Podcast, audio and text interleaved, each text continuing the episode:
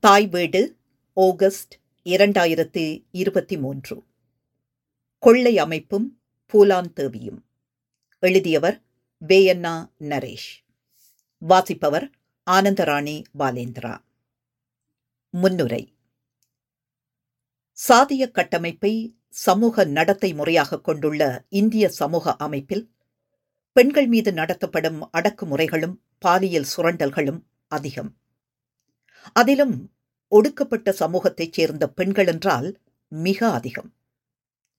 தாழ்த்தப்பட்ட சமூகத்தில் பிறந்து ஆணாதிக்கவாதிகளாலும் ஆதிக்க சாதிக்காரர்களாலும் பாதிக்கப்பட்டு அதற்கு எதிராக கிளர்ந்து எழுந்த இந்தியாவின் கொள்ளைக்காரர்களின் இளவரசி என்று அழைக்கப்படும் போலான் தேவியை இக்கட்டுரை ஆய்வுப் பொருளாக எடுத்துக்கொண்டுள்ளது போலான் தேவியின் கொள்ளைச் செயற்பாடு எவ்வாறு இந்திய சமூகத்தில் காணப்படும் சாதிய அமைப்பு முறையை எதிர்த்தது? மக்கள் மத்தியில் எத்தகைய கருத்தை பூலாந்தேவி பற்றி உருவாக்கியது என்பதை விளக்குவதாக இக்கட்டுரை அமைகிறது. இந்திய சமூகத்தில் காணப்பட்ட கொள்ளையர்கள் யாரும் இந்திய தேர்தல் அரசியலில் பங்கு கொள்ளவில்லை. ஆனால் பூலாந்தேவி இந்திய தேர்தல் அரசியலில் பங்கு பெற்று வெற்றியும் பெற்றுள்ளார். இதன் அடிப்படையில் மற்ற கொள்ளியர்களிலிருந்து முக்கியத்துவம் மிக்கவராக பூலான் தேவி காணப்படுகிறார். கொள்ளைக்குழுவில் பெண்களின் நிலைமை பற்றி எரிக் ஹாப்ஸ்பாம் பின்வருமாறு கூறுகிறார். கொள்ளைக்குழுவில் பெண்கள் ஆண் கொள்ளையருக்கு மனைவியாக காதலியாக வேலைக்காரியாக இருந்து அவர்களுக்கு தேவையான உதவிகளை செய்து கொடுப்பர். கொள்ளைக்குழுவில் உள்ள ஆடவர்களின் பாலியல் தேவையை பூர்த்தி செய்வதும் பெண்களின் வேலையாக இருந்தது. கொள்ளைக்குழுவில் இருக்கும் பெண்களுக்கு ஆயுதங்கள் கொடுக்கப்படாது. இவர்கள் கொள்ளியர்களுக்கு வெளியிலிருந்து உதவுபவர்களாக இருப்பர். பெண்கள் கொள்ளைக்குழுவை தலைமையேற்று நடத்துவது அரிதாகவே நடைபெற்றுள்ளது என்கிறார். போலான் தேவி கொள்ளியர் இளவரசி பூலான் தேவி. போலான் தேவியின் வாழ்வில் ஏற்பட்ட மாற்றங்களை கொள்ளியராக மாறுவதற்கு முன் பின் என்று இரண்டாக பிரித்து அவற்றில் கொள்ளை ஏற்படுத்திய மாற்றத்தை கட்டுரையின் இப்பகுதி விளக்குகிறது. போலாந்தேவி ஆயிரத்து தொள்ளாயிரத்து அறுபத்தி மூன்றில் உத்தரப்பிரதேச மாநிலத்தில் உள்ள கூர்கா பூர்வா கிராமத்தில் பிறந்தார். இந்த கிராமமானது கொள்ளையர்கள் அதிகம் காணப்படும் சம்பல் நதி யமுனா நதிக்கு அருகில் உள்ளது. இதனால் பூலாந்தேவி வாழ்ந்த காலத்தில் அவரின் பகுதியில் எண்ணற்ற கொள்ளை குழுக்கள் காணப்பட்டன. பூலாந்தேவியின் தந்தை மெல்லா என்னும் ஒடுக்கப்பட்ட மீன்பிடி சமூகத்தை சார்ந்தவர். வறுமையில் இருந்த பூலாந்தேவியின் குடும்பம் அவருக்கு பத்து வயது ஆகும் போது புட்டாலியா என்ற வயதானவருக்கு அவரை திருமணம் செய்து கொடுத்தது. புட்டாலியாவின் பாலியல் துன்புறுத்தலால் பாதிக்கப்பட்ட பூலாந்தேவி மருத்துவ சிகிச்சைக்காக தனது கிராமத்துக்கு திரும்ப கூட்டி வரப்பட்டார். பின்பு மூன்று வருடம் கழித்து தனது கணவனிடம் சென்றபோது கணவனால் நிராகரிக்கப்பட்டு கூர்கா பூர்வாவுக்கு திருப்பி அனுப்பப்பட்டார். போலாந்தேவியின் தந்தைக்கு உரிமையுடைய பரம்பரை சொத்து அவரின் சித்தப்பா மகன் மைதீனால் ஏமாற்றி வாங்கப்பட்டது. இதனை போலாந்தேவி எதிர்த்து போராடியதால் மைதீன் அவர் மீது திருட்டு வழக்கு பதிவு செய்து சிறையில் அடைத்தார்.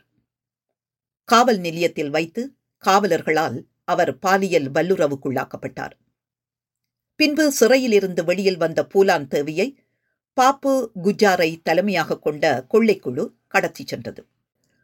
பாப்பு குஜார் பூலான் தேவியிடம் தவறாக நடப்பதை கொள்ளைக்குழுவில் இருந்த விக்ரம் மல்லா கேள்வி கேட்டார். விக்ரம் மல்லாவுக்கும் பாப்பு குஜாருக்கும் நடந்த சண்டையில் விக்ரம் மல்லாவால் பாப்பு குஜார் கொல்லப்பட்டார். அக்கொள்ளைக்குழு தாகூர்களை அதிகமாக கொண்டது. சிறையில் இருந்து வந்த பாப்பு குஜாரின் சகோதரர்கள் ஸ்ரீராம் லாலாராம் இருவரும் விக்ரம் மல்லாவுக்கு எதிராக அக்கொள்ளைக்குழுவை திருப்பினர். தாகூர் சாதியைச் சேர்ந்த கொள்ளையர்கள் எல்லோரையும் திரட்டி விக்ரம் மல்லாவை கொலை செய்தனர். பூலான் தேவியை தாகூர் சாதி மக்கள் வசிக்கும் பெமாய் கிராமத்திற்கு நிர்வாணப்படுத்தி ஊர்வலமாக அழைத்துச் சென்று ஓர் அறையில் அடைத்தனர். பின்பு பலமுறை பல பேரால் அவர் பாலியல் வல்லுறவுக்குள்ளாக்கப்பட்டார். சில நாட்கள் கழித்து பூலாந்தேவியின் சாதியைச் சேர்ந்த ஒருவரால் உதவி செய்யப்பட்டு தப்பித்தார். மேற்கண்ட பூலாந்தேவியை பற்றிய நிகழ்வுகள் அனைத்தும் பூலாந்தேவி கொள்ளையராக மாறுவதற்கு முன்பு நடந்தது. பூலாந்தேவியின் ஊரில் ஒடுக்கப்பட்ட மக்கள் ஆதிக்க சாதியினரால் பல்வேறு துன்பத்துக்கு ஆளானார்கள். பெண்கள் பலர் பாலியல் துன்புறுத்தலுக்கும் உள்ளாக்கப்பட்டனர். ஆனால் இதை யாரும் எதிர்த்து கேட்க முடியாத சூழலே காணப்பட்டது. கூர்கா பூர்வா கிராமத்தில் இருந்த ஆதிக்க சாதியான தாகூர்கள் அப்பகுதியின் ஒடுக்கப்பட்ட மக்களான மல்லாக்களின் உழைப்பை சுரண்டினர். அவர்களை ஊர் பகுதியை விட்டு தனியாக பிரித்து வைத்தனர். பொது கிணறுகளில் நீரெடுக்கும் உரிமை மறுக்கப்பட்டது. மல்லா இனத்தின் சிறுவர்கள் தாகூர்களுக்கு சொந்தமான பகுதியில் மாம்பழம் திருடியதாக தினமும் தண்டிக்கப்பட்டனர். கூர்கா பூர்வா கிராமத்தில் இருந்த சாதியா அடக்குமுறையை மேற்கண்டவற்றின் மூலம் அறிந்து கொள்ள முடிகிறது. போலாந்தேவி ஒரு பெண்ணாக இருந்ததால் சாதியவாதிகளாலும் ஆணாதிக்கவாதிகளாலும் தனக்கு நிகழும் அநீதிகளை எதிர்க்க முடியாதவளாய் துன்பப்பட்டாள். பலமுறை பாலியல் வன்புணர்வுக்கு ஆளான போதும் அவள் தன்னை காத்துக்கொள்ளும் அதிகாரமற்றவளாக இருந்தாள். ஒரு பெண்ணை நிர்வாணமாக்கி ஊர்வலமாக அழைத்துச் செல்லுதல் அப்பெண்ணின் உறுப்பை சிதைத்தல் அல்லது கூட்டு பாலியல் வன்புணர்வுக்கு உள்ளாக்குதல் என்பது வட இந்திய மாநிலங்களில் காலாகாலமாக நடைபெறுவதாகவே உள்ளது. இன்றைய நவீன இந்தியா என்று கூறிக்கொண்டிருக்கும் காலத்திலும் இவை அதிகமாகவே நடைபெறுகின்றன. ஒடுக்கப்பட்ட சமூகத்தைச் சார்ந்த பெண்கள் மட்டுமே இத்தகைய நிலைமைக்குள்ளாகின்றனர். பெண்கள் மேல் நடத்தப்படும் பாலியல் வன்முறையில் ஆணுக்கு நிகராக ஆதிக்க சாதியைச் சேர்ந்த பெண்களும் பங்கு கொள்கின்றனர். அந்த வகையில் பூலாந்தேவி மீது தாகூர் சமூகத்தினர் செய்த கூட்டு பாலியல் வன்முறையானது தாழ்த்தப்பட்ட பெண்கள் மீது ஆதிக்க சாதியினர் தொடர்ச்சியாக நிகழ்த்துகிற சாதிய நடத்தை முறையின் தொடர்ச்சியாகவே பார்க்க முடிகிறது. இந்த நிகழ்வை ஆதிக்க சாதியினர் குற்றமாக நினைப்பதில்லை. ஆதிக்க சாதியினரால் சாதியின் பெயரால் ஒடுக்கப்பட்ட சமூக பெண்கள் மீது நடத்தப்படும் இந்த பாலியல் வன்முறைக்கு இன்று வரை நீதி கிடைப்பதென்பது அரிதாகவே உள்ளது. மேலும் இதை யாரும் பெரியதாக கொள்ளவில்லை என்பதே உண்மை. காவல் நிலையத்தில் ஒடுக்கப்பட்ட சமூகத்தைச் சேர்ந்த பெண்கள் பாலியல் வல்லுறவுக்குள்ளாக்கப்படுவது என்பது பூலாந்தேவிக்கு மட்டும் நிகழ்ந்ததாக கூற முடியாது. மேற்கூறியது போல் இதுவும் ஒரு தொடர் சம்பவமாகவே இருக்கிறது. இங்கு அதிகார வலிமையற்றியிருக்கும் ஒடுக்கப்பட்ட மக்கள் அரசியல் மற்றும் அதிகார பலம் கொண்ட ஆதிக்க சாதிகளை எதிர்த்து தங்களுக்கான நீதியையும் உரிமையையும் பெற முடியாதவர்களாக இருக்கிறார்கள். அதிகாரம் இல்லாதவர்கள் மீது அதிகாரத்தில் உள்ளவர்கள் எதையும் செய்யலாம் என்ற மரபான உரிமையை இந்தியாவில் உள்ள சாதிய அமைப்பு ஆதிக்க வர்க்கத்திற்கு வழங்குகிறது. சாதியின் அடிப்படையில் கொடுக்கப்படும் அதிகார உரிமையையே இங்கு பூலாந்தேவி மீது நடத்தப்பட்ட பாலியல் வன்முறைக்கு அடிப்படை காரணமாக கூறலாம். கொள்ளையர் பூலாந்தேவி இவர் இயல்பான அதிகாரமற்ற ஒடுக்கப்பட்ட சமூகத்தைச் சேர்ந்த பெண்ணாக இருந்த பூலாந்தேவியில் இருந்து வேறுபட்டவர். இவர் தனக்கு இழைக்கப்பட்ட அநீதிக்கு எதிராக மட்டுமின்றி தன் சமூகத்தின் மீது தொடர்ச்சியாக அடக்குமுறை நிகழ காரணமாக இருந்த சாதிய சமூக அமைப்பிலும் தனது கொள்ளை கொலை செயல்பாடுகளால் அதிர்வலைகளை ஏற்படுத்தினார். ஒடுக்கப்பட்ட சமூகத்தைச் சேர்ந்த பூலாந்தேவி கொள்ளையர் தலைவியாக மாறியது பூலாந்தேவிக்கும் அவர் சார்ந்த சமூகத்துக்குமான அதிகார வலிமையை கொடுத்தது. இதுவரை ஆதிக்க சாதியைச் சேர்ந்தவர்களால் பாதிக்கப்பட்ட ஒடுக்கப்பட்ட சமூக பெண்களுக்கு நீதி கிடைக்காத நிலையில் பூலாந்தேவி தனக்கான நீதியை தானே பெற்றார். கொள்ளை தலைவியாக மாறிய பூலாந்தேவி தன்னை பாலியல் வன்கொடுமை செய்த பிமாயின் கிராமத்தைச் சேர்ந்த இருபத்தி இரண்டு தாகூர் ஆண்களை சுட்டுக் கொன்றார். இது நவீன இந்தியாவில் நடைபெற்ற மிகப்பெரிய படுகொலையாக கருதப்பட்டது. இச்செயல் ஆதிக்க சாதிகள் மத்தியில் ஒருவித அச்சத்தை ஏற்படுத்தியது.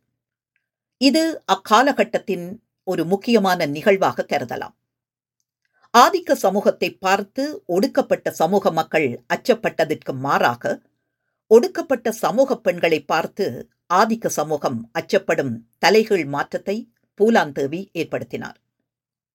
கொள்ளை என்பது சாதாரண அதிகாரமற்ற பூலாந்தேவியை அதிகாரமிக்க பூலாந்தேவியாக மாற்றியதை இதன் வழி அறிய முடிகிறது. செம்புலிங்கம் வரலாற்றிலும் இத்தகைய தன்மையை அறிய முடிகிறது.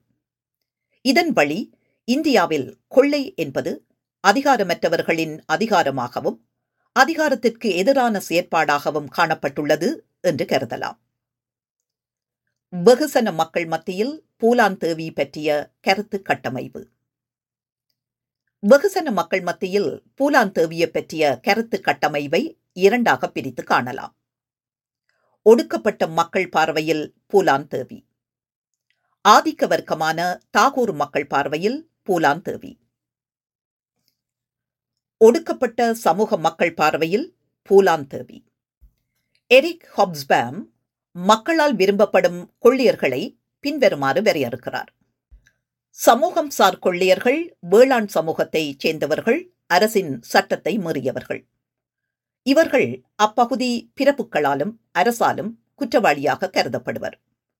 அப்பகுதி மக்கள் இவர்களை தங்களின் நாயகனாக பழி வாங்குபவராக தங்களுக்காக போராடுபவராக தங்களுக்கான நீதியை பெற்றுத் தருபவராக விடுதலைக்கான தலைவராக கருதி அவர்களுக்கு தங்களின் முழு ஆதரவையும் கொடுப்பதோடு அவர்களுக்கு தேவையான உதவிகளை செய்து கொடுக்கின்றனர். மேலும் மக்கள் விரும்பும் கொள்ளியர்கள் புரட்சியாளர்கள் அல்ல சீர்திருத்தவாதிகள் என்கிறார். போலான் தேவியின் கொள்ளைச் செயற்பாட்டின் தொடக்கம் என்பது தன்னை பாலியல் வன்கொடுமைப்படுத்தியவர்களை பழி வாங்குவதாகவும் தனக்கான நீதியை பெறுவதாகவுமே இருந்தது. பின்பு அது தன்னைப்போல் பாலியல் வன்கொடுமைக்கு உள்ளாக்கப்படும் ஒடுக்கப்பட்ட பெண்களுக்கான நீதியை பெற்றுத் தருவதாகவும் ஒடுக்கப்பட்ட சமூகத்தைச் சேர்ந்த மக்களுக்கு உதவுவதாகவும் மாறியது. ஷாந்தி மேரியட் டிசௌசா மற்றும் பிபு பிரசாத் ரவுட்ரே எழுதிய Bandit Queen cinematic representation of social banditry in India என்ற கட்டுரையில் பூலாந்தேவி பற்றி பின்வருமாறு கூறுகிறார்கள். பூலாந்தேவியை மல்லா சமூக மக்களும் மற்ற தாழ்த்தப்பட்ட சமூக மக்களும் தங்களின் உரிமைகளை பெற்றுத்தரும் நாயகியாகவும் தங்களுக்கான அடையாளமாகவும் கருதினர். பூலாந்தேவியின் கொள்ளை கொலை செயற்பாடானது ஆதிக்க சாதியைச் சேர்ந்த நிலக்கிழார்களிடம் மட்டுமே நடைபெற்றது. ஒடுக்கப்பட்ட மக்களிடம் அவர் கொள்ளை கொலையில் ஈடுபடவில்லை. ஒடுக்கப்பட்ட சமூகத்தைச் சார்ந்த பெண்களுக்கு திருமணம் நடைபெறும் போது தான் கொள்ளையடித்த பொருள்களை சீதனமாக கொடுத்தார் என்று குறிப்பிடுகிறார்கள். ஆதிக்க சாதியைச் சேர்ந்த ஒருவரால் தாழ்த்தப்பட்ட சமூகத்தைச் சேர்ந்த பெண்ணொருவர் பாலியல் வல்லுறவுக்குள்ளாக்கப்பட்ட போது பூலாந்தேவி பாலியல் வல்லுறவு புரிந்தவர்களை கொலை செய்தார். மேற்கண்ட நிகழ்வுகள் தாழ்த்தப்பட்ட பெண்கள் மீது பாலியல் வன்முறையை செய்பவர்களுக்கு ஒருவித அச்சத்தை ஏற்படுத்தியது. பூலாந்தேவியின் கொள்ளைச் செயற்பாடானது தாழ்த்தப்பட்ட மக்கள் மீது காலம் காலமாக நிகழ்ந்து வந்த சாதிய அடக்குமுறையை நிரந்தரமாக தடுக்காவிட்டாலும் ஒரு தற்காலிக விடுதலையை அம்மக்களுக்கு தந்தது. இது மேற்கூறிய எரிக் ஹப்ஸ்பேமின் கூட்டான சமூகம் சார் கொள்ளையர் சமூகத்தில் சீர்திருத்தத்தை ஏற்படுத்த முடியுமே அன்றி புரட்சியை ஏற்படுத்த முடியாது. துன்பம் நிறைந்த சூழலிலிருந்து தற்காலிக தீர்வு கொடுப்பவர்கள் என்பதுடன் பொருந்தி போகிறது. போலாந்தேவியின் கொள்ளைச் செயற்பாடுகள் ஒடுக்கப்பட்ட மக்கள் தங்கள் உரிமைகளை தாங்களே போராடி பெற்றுக் கொள்வதற்கான தூண்டுகோலாக அமைந்தது. மேலும் போராடினால் தங்களுக்கான உரிமையை பெற்று விடலாம் என்ற நம்பிக்கையை பூலாந்தேவியின் வாழ்க்கை அவர்களுக்கு கற்றுக் கொடுத்தது. இது அம்மக்கள் மத்தியில் பூலாந்தேவியால் செய்யப்பட்ட சமூக சீர்திருத்தமாக கருதலாம். பூலாந்தேவியால் பெமாயில் பழிவாங்கும் நடவடிக்கையாக தாகூர் சமுதாயத்தைச் சேர்ந்த இருபத்தி இரண்டு ஆண்களை கொன்றது இந்தியாவில் பெரும் அதிர்வலைகளை ஏற்படுத்தியது. ஆதிக்க சாதியைச் சேர்ந்தவர்கள் அரசுக்கு நெருக்கடி கொடுக்க ஆரம்பித்தனர். இந்த நிலையில் அரசு பூலாந்தேவியை பிடிப்பதை தீவிரப்படுத்தியது. போலாந்தேவி கொள்ளைக்குழுவைச் சேர்ந்தவர்கள் காவலர்களால் தொடர்ச்சியாக சுட்டுக் கொல்லப்பட்ட நிலையில் ஆயிரத்தி தொள்ளாயிரத்தி எண்பத்தி மூன்றில் பூலாந்தேவி அரசிடம் சில நிபந்தனைகள் அடிப்படையில் சரணடைய சம்மதித்தார். அவை சரணடையும் தனது குழுவைச் சேர்ந்த யாருக்கும் மரண தண்டனை கொடுக்கக்கூடாது. அவர்களுக்கு எட்டு வருடங்களுக்கு மேல் சிறை தண்டனை கொடுக்கக்கூடாது. சிறையிலிருந்து திரும்பிய அவர்களுக்கு அரசு சிறிய அளவு நிலம் கொடுக்க வேண்டும். சரணடையும் கொள்ளையரின் குடும்பத்தினருக்கு அரசு பாதுகாப்பு அளிக்க வேண்டும் ஆகியவற்றை அரசிடம் கோரினார். அரசும் அதை ஏற்றுக்கொண்டது. உத்தரப்பிரதேச காவலர் மீது தனக்கு நம்பிக்கை இல்லை என்பதால் மத்திய பிரதேச காவலர்களிடம் சரணடைவதாக கூறினார். பூலாந்தேவி சரணடைவதை கேள்விப்பட்டு பூலாந்தேவி சரணடையும் பகுதியில் அதிக அளவு மக்கள் கூடினர். அதில் எட்டாயிரத்துக்கும் மேற்பட்ட தாழ்த்தப்பட்ட சமூகத்தினர் பங்கேற்று பூலாந்தேவிக்கு ஆதரவு தெரிவித்ததாக இரண்டாயிரத்தி ஒன்றில் டோனி கரோனால் எழுதப்பட்டு டைம் செய்தித்தாளில் வெளியான India's Bandit Queen tied as she once lived என்ற கட்டுரை குறிப்பிடுகிறது. காந்தி மற்றும் கடவுள் துர்காதேவி படத்தின் முன்பு தனது ஆயுதங்களை வைத்துவிட்டு காவலர்களிடம் சரணடைந்தார். பதினோரு ஆண்டுகள் சிறை வாழ்க்கைக்கு பின் ஆயிரத்தி தொள்ளாயிரத்தி தொண்ணூத்தி நாலில் பூலாந்தேவி விடுதலை செய்யப்பட்டார். தாழ்த்தப்பட்ட மக்கள் மத்தியிலும் பிற்படுத்தப்பட்ட மக்கள் மத்தியிலும் பூலாந்தேவிக்கு இருந்த ஆதரவை பார்த்து சமாஜ்வாடி பாட்டி தங்களின் சார்பாக ஆயிரத்தி தொள்ளாயிரத்தி தொண்ணூத்தி ஆறு ஆயிரத்தி தொள்ளாயிரத்தி தொண்ணூத்தி எட்டுக்கான மக்களவை தேர்தலில் மிசாப்பூர் பகுதியில் போட்டியிட வைத்தது. அத்தேர்தலில் பூலாந்தேவி வெற்றி பெற்று மக்களவை உறுப்பினராக தேர்வு செய்யப்பட்டார். பின்பு மீண்டும் ஆயிரத்தி தொள்ளாயிரத்தி தொண்ணூத்தி ஒன்பதில் மக்களவை உறுப்பினராக தேர்ந்தெடுக்கப்பட்டார்.